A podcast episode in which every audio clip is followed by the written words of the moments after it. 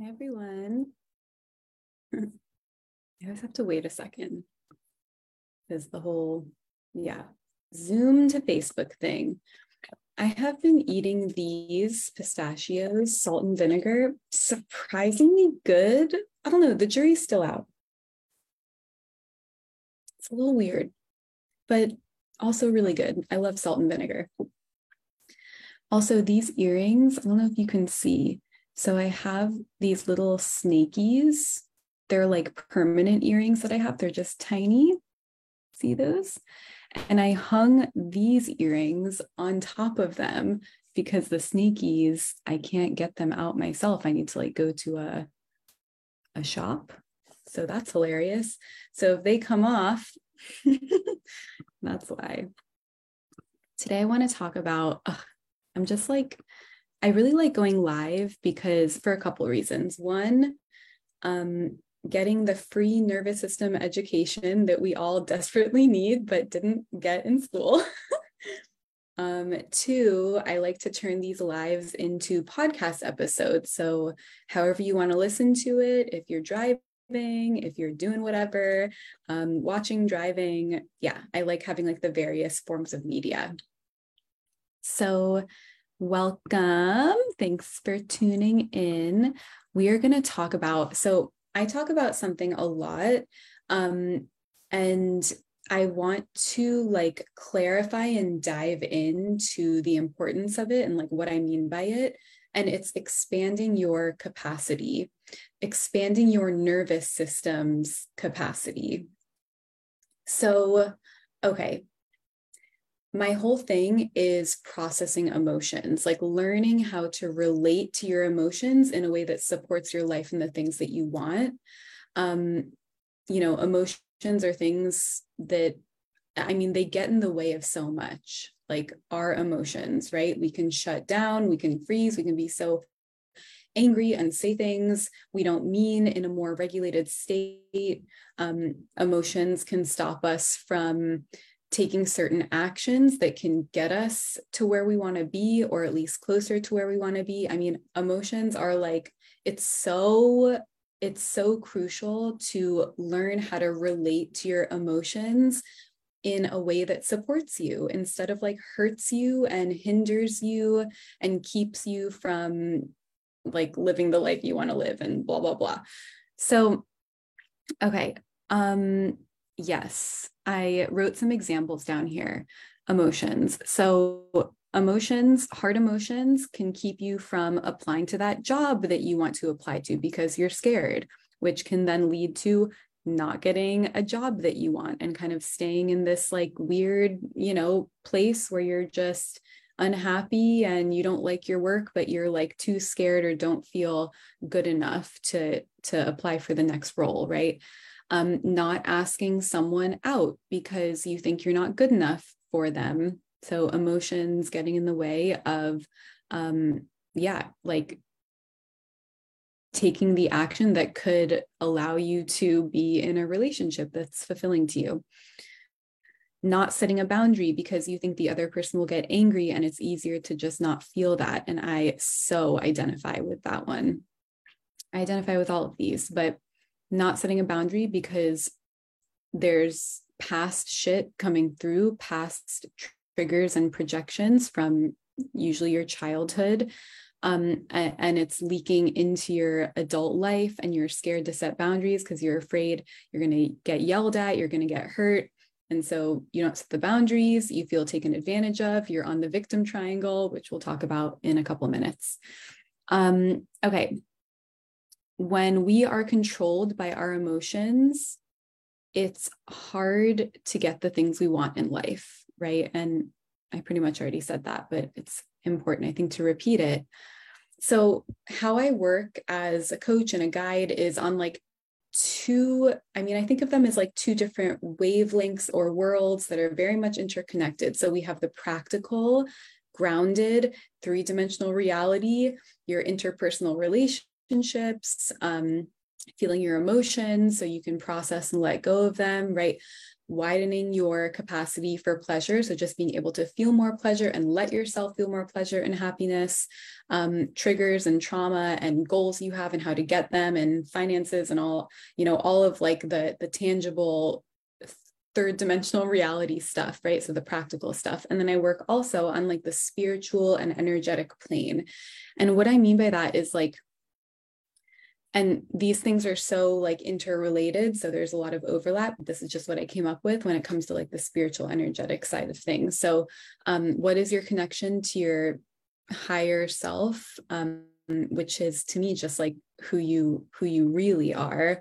Um, yeah visualizations meditations like cutting cord visualizations clearing certain energies from your system, creating energetic membranes and boundaries. And I say membranes because I feel like that like keeps coming up for me. Like um, when I go through visualizations with my clients, when it comes to boundaries, I think of it like a boundary is not like a wall that we're envisioning, but it's like a membrane. It's it's kind of fluid and it's changeable and it's not so solid that like nothing can come in. Um, so yeah that's one thing. Unconscious mind stuff which to me you know it's like the unconscious mind works in like symbols and like some deep archetypes. Um i wrote something funny here. I wrote the unconscious mind shadow work symbols and archetypes angels and archangels which was kind of a joke. But it's also you know yeah, really delving into the really weird psychedelic world of your unconscious mind that interprets everything in like symbols and and shapes and archetypes and and emotion and sensation. And it's it's like very cool I love the unconscious mind. I love it. And I think accessing the unconscious mind is the key. It's the key. Um, okay. What else? With the spiritual energetic side of things, um, I just wrote like, you know, yeah, other types of visualizations, meditations, uh, choking on the pistachios um, what's the word I'm looking for? Hypnotherapy. Um, yeah, the hypnotherapeutic like meditations and visualizations I take my clients through where we look at i mean so many so many different things um, but some things that came through as i was writing this down um, are like sending light and and love to like various parts of yourself, whether that's like an emotional part of yourself that we've personified, the past version of you, future versions of you, um, whatever, timelines, like going through the your life timeline and and yeah to like clearing what needs to be cleared and installing what needs to be installed. Like there's some really cool really cool visualizations and practices that we can do that have tangible you know effects in your life. So ancestral trauma and then i just wrote down trust under the spiritual energetic thing which you can see how these things are like so interrelated because okay so my my experience in trusting myself my development of trusting myself has come so much through a spiritual lens, like trusting my path and trusting that everything's in its right place and nothing has ever gone wrong um, as my conscious mind would like to believe it has. Um, and just really dropping into this place of like everything actually happened exactly as it should and there's a deep peace as I even talk about that. And that's just like a spiritual orientation to the world that I love to adopt. Um, okay, what else? So, what does it mean to expand your nervous system's capacity? So, I would say all of the people I work with to some extent are highly sensitive people. And I don't really market necessarily to highly sensitive people anymore, but I used to, but those are just the people that are drawn in. Um, and what this means is perhaps you have been labeled throughout your life by someone or people or whatever as too sensitive. And usually that implies like emotional sensitivity, right? Like getting hurt easily, um, being affected by people and energies easily, um, which is it's all kind of like bullshit anyway, in my opinion. Like, I think I think that this is just generally speaking. This is how I feel, but like people who are not labeled sensitive or too sensitive have like a lot of like blocks going on that are preventing them from connecting with their own sensitivities and i actually think we're all highly sensitive in our own ways. Um, but i think about how what's so interesting about sensitivity is if you're if you feel a lot my lips are i don't know why. I think they're dry. If you feel a lot you feel big emotions, you feel strong emotions, um, you go through internal dramas, maybe you overthink, you're prone to anxiety, those kinds of sensitivities. It also is likely that you're sensitive to food and medications, you're sensitive to um, ingesting the news. what other people think of you. You're sensitive to fighting and drama that's going on around you.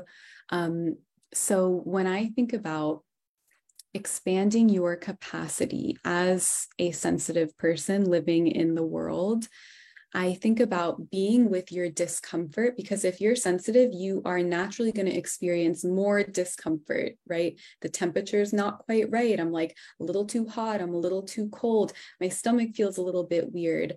Um, you know, like not wanting to go out and socialize with people because maybe you have some social anxiety and fear what people will think of you and what you're going to say.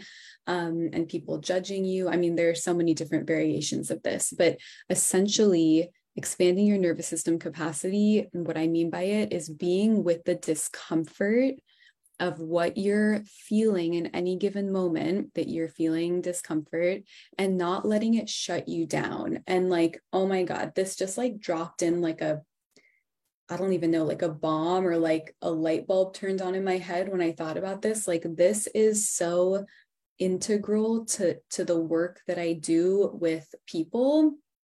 It's feeling a lot, you know, not like it's not suppressing or exiling your big emotions and what you feel, but it's the ability to be with and stay with what you're feeling and not become dysregulated.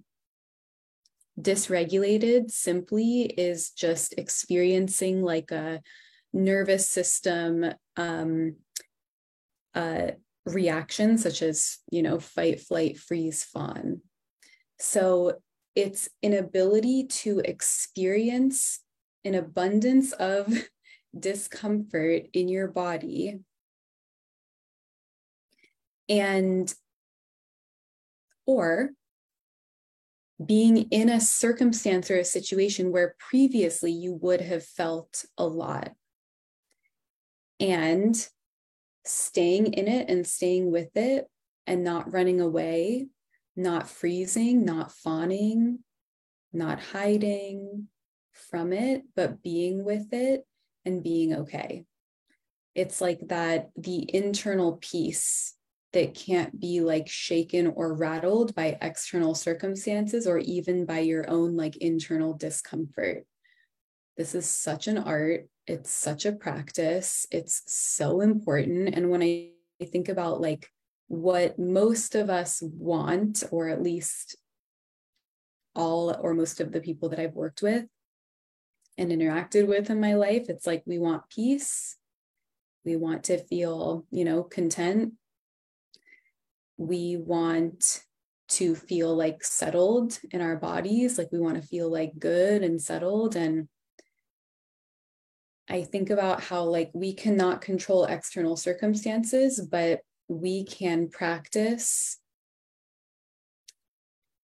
I don't want to use the word control, but we can practice being with many different levels of discomfort in our bodies and breathing through and staying with what we're feeling staying engaged in you know if we're like in a conversation with someone and we're setting boundaries or whatever and it's being able to stay present and not activated in a stress response. And i feel like that is the ultimate like sign of you know, having worked through trauma and triggers, right? It's like we're going to be triggered. Life is like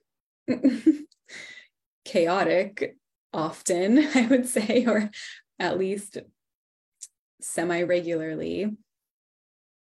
And yeah, being able to be with yourself, stay with your emotions, process through in the moment, and not become dysregulated.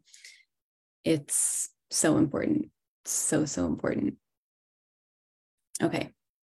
So, expanding your capacity, to me, it's about creating an orientation towards yourself and the world when it comes to what is your responsibility and what is not your responsibility and this is just general, what is your fight and what is not your fight to fight?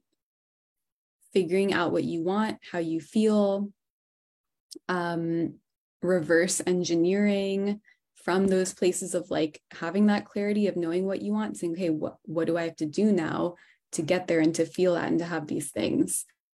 Um, yeah, reverse engineering who you must be to have those things, boundaries, trusting yourself and your path. It's all about getting off the victim triangle, which I'm actually not going to go into um, today, but I will. I will soon. And I've talked about it before. So if you look at my other videos, you could definitely find it. Um, but I will say this about the victim triangle. So getting off the victim triangle and becoming the non judgmental observer, becoming assertive, and becoming a nurturer instead of a rescuer. Okay, that's all I'm going to go into today. That feels complete to me. Um, if you have any questions, drop them below. And if you want to work together, I have maybe two spots for one on one coaching. So I'll drop my link for my free consult below and you can sign up there. Um, yeah, if you're thinking about it, definitely sign up because they fill pretty quickly. And yeah, have a great day or night. Bye.